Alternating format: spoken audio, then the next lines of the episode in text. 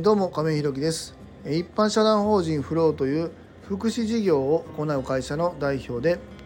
現在は障害のある方向けのグループホームブルーノの運営をしております。えーと、今日はですね1年を振り返ってみようかなと思います、本題に入る前にお知らせをさせてください。現在ブルーの三日面では入居者様が5名入居予定の方が1名ですので6床満床です。この入居予定の方もね一旦この入居の予定の日が決まりましたんで、まあ、なんとかね入居も見えてきたかなと思います。本当は今月の頭に入居予定だったんですけどもちょっとね日中過ごす場所みたいなのが本人の希望と、まあ、あのスケジュールがなかなか合わないというところで本人の気持ちが、え整わない部分があったんですけども少し、えー、いろんなね他事業所の方とのご協力もいただきながらなんとかね調整がつきそうかなというところで、まあ、あの年明けの放送ではえーと、と6章満床ですともう一回ね言えるようになっていくかなと思います。えーとまあ、それに伴いましてね2棟目の準備も引き続き行っております。えー、ブルーの三日面見学ご希望の方ございましたら、え概要欄のリンクをご覧いただきまして、え公式 LINE 等でご連絡いただきますようよろしくお願いいたします。えー、あともう一つ皆様にお願いです。え現在ブルーのでは、え夜間スタッフさん、え夕食の提供スタッフさん、えまたボランティアさんを募集しております。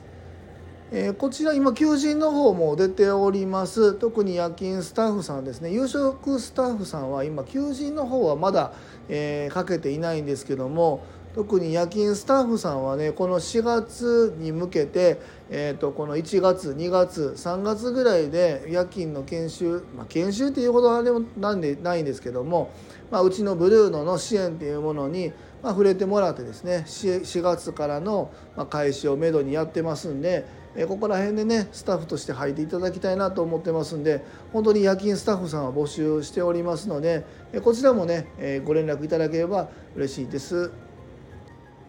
えーとまあ、それでは本題ですけども今日はねこの1年をブルーの三日面のね、えー、オープンも含めてお話ししたいなと思います。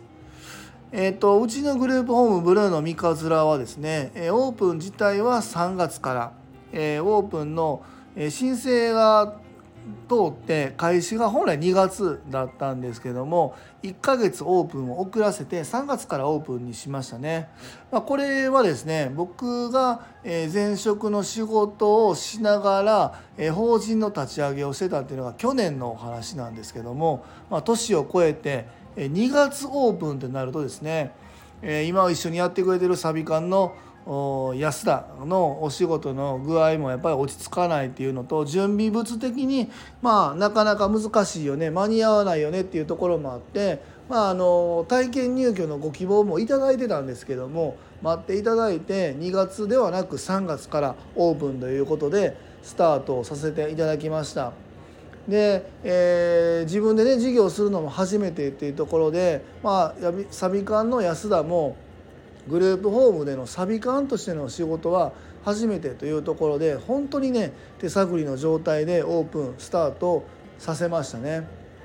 でそこからすぐに2名3名様と入ったんですけども、まあ、その後ですね、えー、そうですね4月から7月ぐらいにかけてですかね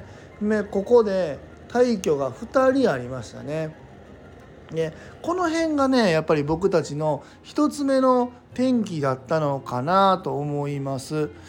でえっと、やっぱり入居っていうことは自分たちも想定していたんですけども入居していた人が半年ぐらいで退去っていうことになってしまうことに対して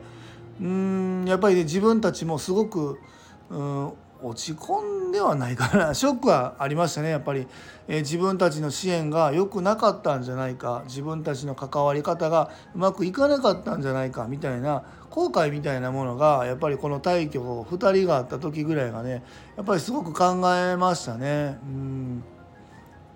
でやっぱりその時にその後悔というかすごく考えたのはもう今はねこの考えにだいぶ変わってきたんですけども、まあ、グループホーム始めた当初は、まあ、今もねあの少なからそれもなんとなくベースにはあるんですけども入居された方と一生関わっていくためにどうしたらいいのかっていうことをすごく意識していたんだと思います。で、えっと、だからといって今この意識してなくてうちの入居者さんは一生いてほしくないって意味ではなくてですね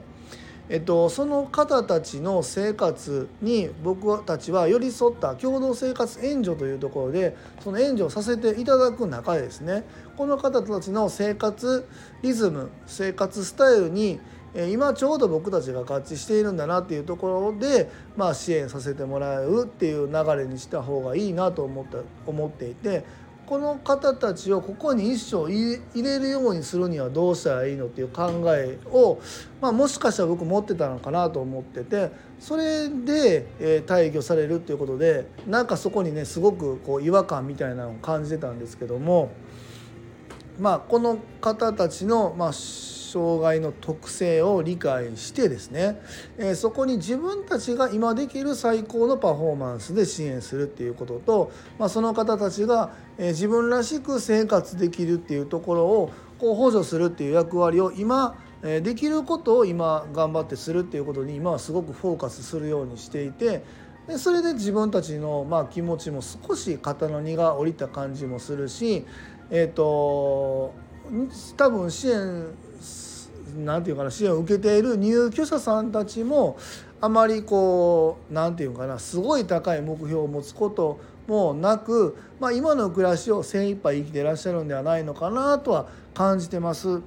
まあ、これが7月ぐらいまでですかねで7月ぐらいから8月9月今にぐーっとかけてですね、えーと、特に、まあ、今までとはちょっと違う流れというとあれなんですけども、えーと、うちのグループホームの近くのですね精神障害に割とこう特化した、えー、病院の入院されている方ですね。その方たちの入居がまた立て続けに決まってきたかなっていうところで今までよりやっぱり精神的な不安定さみたいなところにまあ少し障害の特性がある方が入居が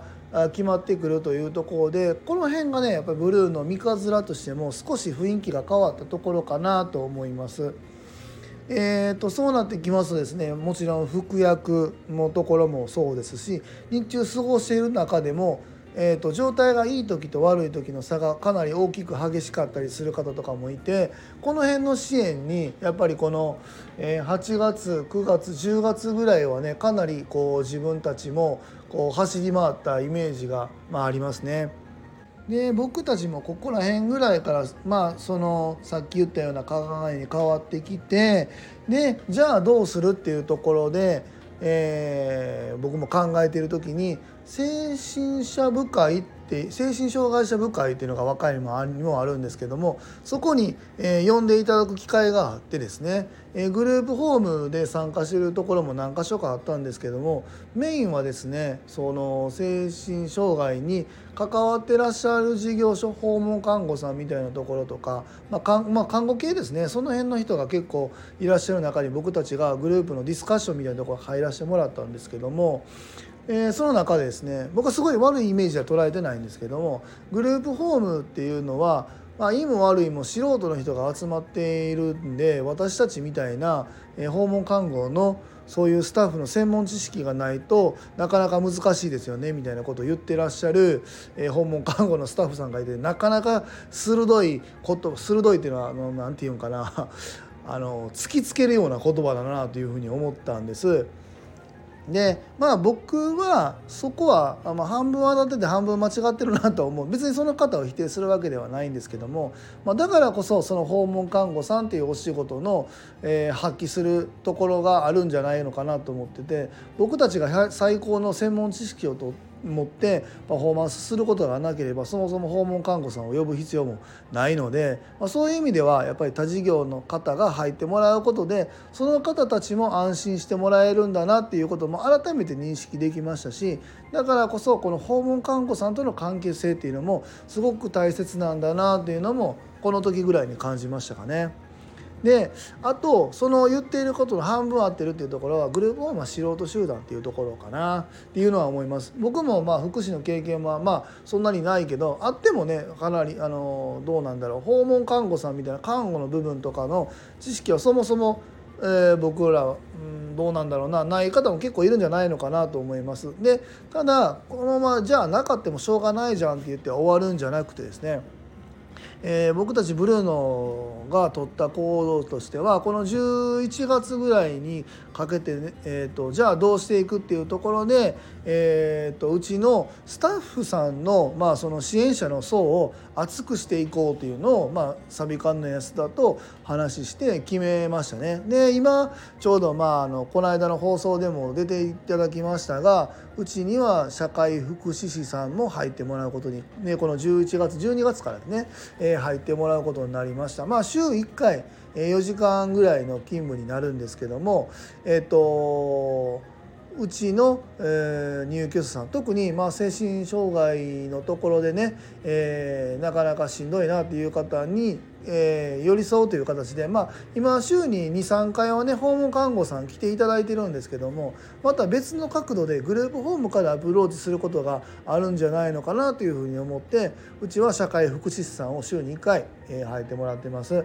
でまあ来年にかけてですねこれもまあどうなっていくかは分かりませんけども、まあ、公認心理師さんだったりまた今サビ館の安田が、えー、サビ館業務支援の部分と並行してですね事務経理のところもやってもらってるんでここはやっぱり切り分けて業務やっていくことでより安田が、えー、自分の能力をね発揮できる風にしていけるんじゃないかっていうところで事務経理関係の部分をメインにやってくれるスタッフさんにも入ってもらうと、まあ、こういうふうに今ブルーの三日面は少しずつですが、えー、成長していってるかなというふうに思います。まあ、こんな感じで1年振り返ってみて、まあ、このオープン立ち上げの時はね物件もなかなか決まらない中ですごいバタバタとしながら2月に、え申請が下りて3月からオープンというところで、え入居退居また入居するって言いながらなかなか気持ちがね整わずに入居が遅れたり間で、え入院される方もいたり、まあ、いろんなことがバタバタとありましたけどもなんとかかんとかこの12月にはまあ、まあ、今退院されてる方がいるんでね、えーと、満床予定というところになりますけどまあこの年末にかけてですね、えー、満床っていうところも見えてきたで、えー、スタッフさん来年に卒業される方もいますけどもまあスタッフは入れ替わりながらも少しずつスタッフの層も厚くなってきたというところでなんとなくね自分たちも成長していけてるんじゃないのかなっていうのがねこの1年間を振り返って感じております。まああの間で僕も8月うちの会社決算で去年前職に対しあの在籍中に8月に申請がまあ降りて法人としては設立されて、え今年の8月 ,8 月に1期目を迎えることはできましたが実質はねやっぱり2月からオープンしているというところで次の8月来年の8月がですね本当に事業としてばっちりこう1年やりきった1年として数字として見えるんじゃないかなのかなと思っていてここに向けてですね、まあ、あの次来年は、2棟目っていうところまたできれば年末までにはもう1棟頑張れたらなと思うんですけどもここら辺はねさっきからお話ししている通り事業拡大がベース先行するんじゃなくって自分たちのスタッフさんの支援の層またあうちのブルーのブルーの三日面の、まあ、体制というかまあ、入居者さんによりフォーカスを当ててしっかり責任が取れる責任を伴ってきちんとした支援ができるっていうのを確立させた上で、えー、拡大していけるペースであればしたいなというふうに思っております。まああの来年1年もねかなりまあサビ館の安田を中心に、えー、ほんまにね走り回って、えー、しんどいことばっかりになると思いますが、えー、自分の体も気を使いながらですねよくサビカの安田にも言われるんですけども自分のことをちょっと置き去りにしすぎというところも、え、あるので自分の体だったり、え自分の時間みたいなところもねえー、少し考えながらできる限りスタッフさんにまあ来年の目標としてはね自分はもうちょっと経営のところに時間を使えるように支援にがっつり入りすぎるとですねえー、とやっぱり、えー、僕もみんなもしんどくなってくるんではないのかなっていうところでもう少し経営のところに比重を置きえー、置いて、えー、過ごせるというか経営できるようにですね来年の目標を立てながら、えー、やっていきたいなというふうに思っております。え最後までお聴きくださりありがとうございます。次回の放送もよろしくお願いいたします。えでは明日も素敵な一日をお過ごしください。一般社団法人フローの亀井宏樹でした。アビアント